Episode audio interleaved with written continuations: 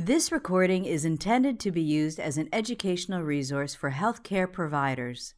It is in no way a substitute for the independent decision making and judgment of a qualified healthcare professional.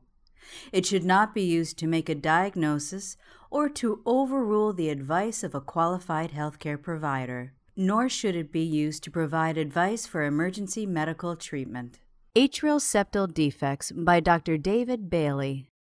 My name is David Bailey. I am a fellow here at Boston Children's Hospital in the Department of Anesthesia and Critical Care. I am also a boarded pediatrician and a boarded pediatric cardiologist. And I'm going to speak with you today about atrial septal defects. Atrial septal defects are very common overall, and they're commonly seen in other cardiac lesions. Up to 50% of all cardiac constellations include an atrial septal defect. We're going to talk initially about the anatomy and the physiology of the different types of atrial septal defects, followed by the usual presentation, including some of the unusual presentations, followed by the imaging and diagnostic modalities used to help us treat and diagnose atrial septal defects, followed by initial management strategies for patients with atrial septal defects and the sequela of that lesion. Anatomy and physiology. So to start out with the anatomy and physiology, uh, atrial septal defects are simply any defect in the atrial septum. They can be large, they can be small, they can be single, or there can be multiple defects anywhere within the atrial septum. The three broad categories that we typically divide them out into are secundum atrial septal defects, which account for about 70% of the defects that we see. And those are actually a defect in the primum portion of the septum from an embryologic standpoint. The second most common type is primum defects, which are defects in the atrial septum that occur in the inferior level of the atrial septum. They're often associated with AV canal defects, but they don't always have to be. The last type are these sinus venosus atrial septal defects, and they broadly fan out into two categories, those involving the superior vena cava, which are the most common type, and those involving the inferior vena cava, which are the least common type. Those are essentially a defect in the lumen of the SVC and the lumen of a pulmonary vein such that there's a communication. The entrance to the pulmonary veins is actually normal back into the left atrium, but because there's a communication between the wall of the pulmonary vein and the wall of the superior vena cava, a left to right shunt occurs. So the physiology of all atrial septal defects is essentially a left to right shunt at the atrial level that evokes a volume burden on the right side of the heart. And we can use box diagrams to illustrate this quite clearly. Box diagram here shows that we have the right atrium, the right ventricle, into the pulmonary arteries. The blood will return to the left side of the heart, into the left atrium, the left ventricle, and into the aorta.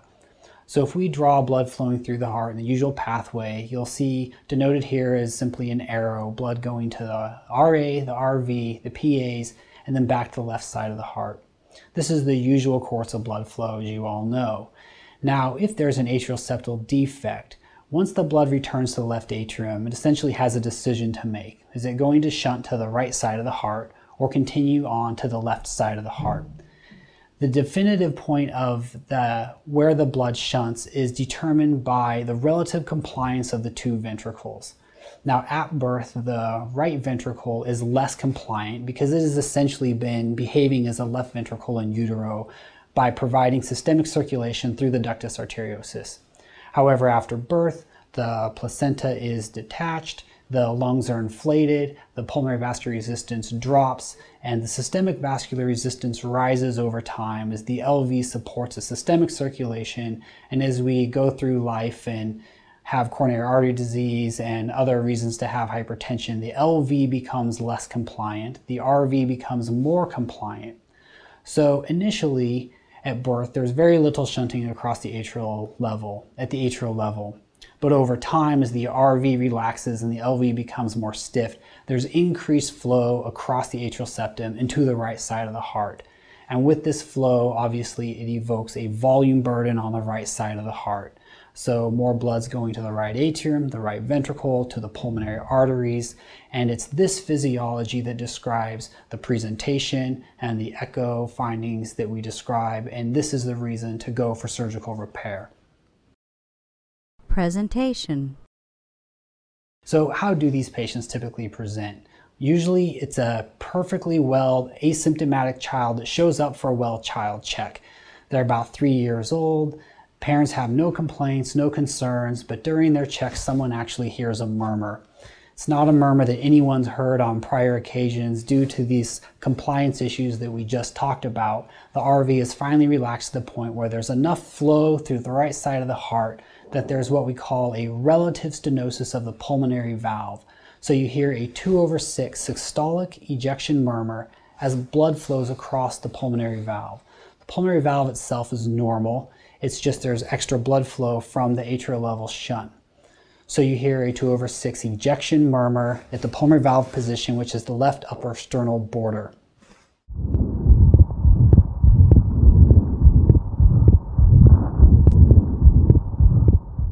Now the, the heart sounds in atrial septal defect are very important to note. They're fixed and they're wide.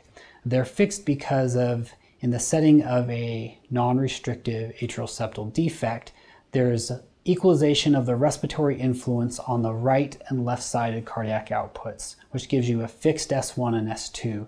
And it's wide because of the delayed emptying of the right ventricle causes a delayed closure of the pulmonary valve, giving you a wide and fixed split S2. In addition to the murmur of pulmonary stenosis, which we already talked about, they can also have a murmur of relative tricuspid stenosis. And over time, if the RV continues to enlarge, the tricuspid valve apparatus will stretch, and then you can have tricuspid regurgitation and a murmur that is uh, coincident with that as well the main thing that we worry about in patients with atrial septal defects is the development of pulmonary vascular obstructive disease. Now, this is a rare presentation in this day and age when most of these murmurs are picked up by routine exams and through echocardiography. And it's, it typically presents in the second decade of life and in less than 10% of the population. Other presentations include atrial arrhythmias, again, to, we believe due to the right atrial enlargement that causes arrhythmias. Now, there's a small subset of patients with atrial septal defects that actually present with failure to thrive or cyanosis. These are outliers. Any patient who has failure to thrive or cyanosis with an isolated atrial septal defect should undergo a very thorough evaluation for other causes for failure to thrive and cyanosis, um, including but not limited to reflux, um, obstructive sleep apnea. And there's also been case series that have found that Many of these patients with failure to thrive and atrial septal defects often have spontaneous closure of their atrial septal defects, implying that perhaps for whatever reason there was some degree of left atrial hypertension, whether it was from a coarct or something else, that caused over time a spontaneous closure of the atrial septal defect, when in fact originally it may have been more of a stretched foramen from the high left atrial pressures. Imaging and diagnostic workup. Imaging is a key component of identifying and diagnosing atrial septal defects. Echocardiography is the benchmark and for diagnosing these lesions as we're usually able to get adequate windows to diagnose the lesion itself, its location, as well as the size. An important concept to remember, regardless of the imaging modality used, is that all key neighboring structures need to be identified, particularly the pulmonary veins. 10% of patients with uh, atrial defects can have an anomalous pulmonary venous return. So it's important that all the pulmonary veins are seen prior to surgical repair. EKG findings are uh, usually significant for some right axis deviation, positive 90 to positive 180 degrees, some right ventricular hypertrophy, and uh, or right heart enlargement. The chest x-ray also shows right heart enlargement, perhaps a prominent main pulmonary artery, some cephalization or increased pulmonary blood flow can also be appreciated if the ASD has been long-standing and is large. MRI can be helpful if there's not an ability to clearly see all the key neighboring structures by echo. And cath is rarely needed except in the circumstances where there is already pulmonary vascular obstructive disease that has developed or if there is an inability to adequately quantify the degree of pulmonary blood flow preoperatively. Cath is obviously used when devices are used to close the atrial septal defect, but is rarely used as a diagnostic tool in and of itself. Point of clarification Catheter intervention can only be done for secundum ASDs where there are sufficient rims. Secundum ASDs can also be closed surgically. Primum ASDs and sinus venosus defects are not amenable to closure in the catheterization lab and must be closed surgically. Initial management strategies. Now, the management of patients with atrial septal defects uh, is very limited because they often present asymptomatically. The management really re- revolves around deciding on how best to repair the lesion. The two main options available to most people are either a catheter intervention if there's sufficient rims to occlude the defect, or a surgical intervention, which is the traditional mainstay uh, repair that has been around the longest. The morbidity and mortality of both of these options are extremely low, with less than 1% mortality reported overall.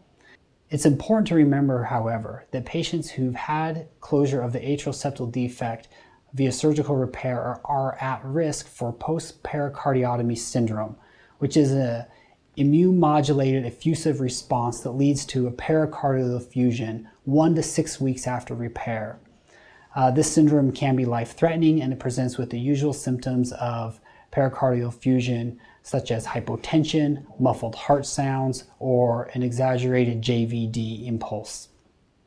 Deciding who to repair is center specific, but there are a few things that we have seen that carries over to all centers.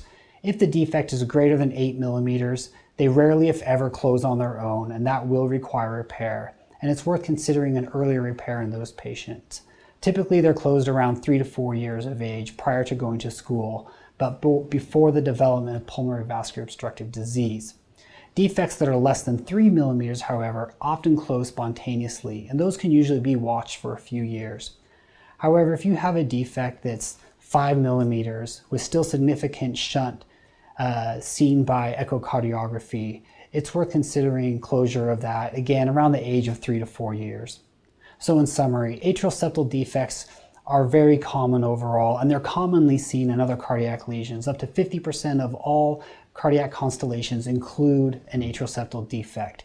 They usually present as an asymptomatic patient during a well child check with a 2 over 6 systolic ejection murmur at the left upper sternal border.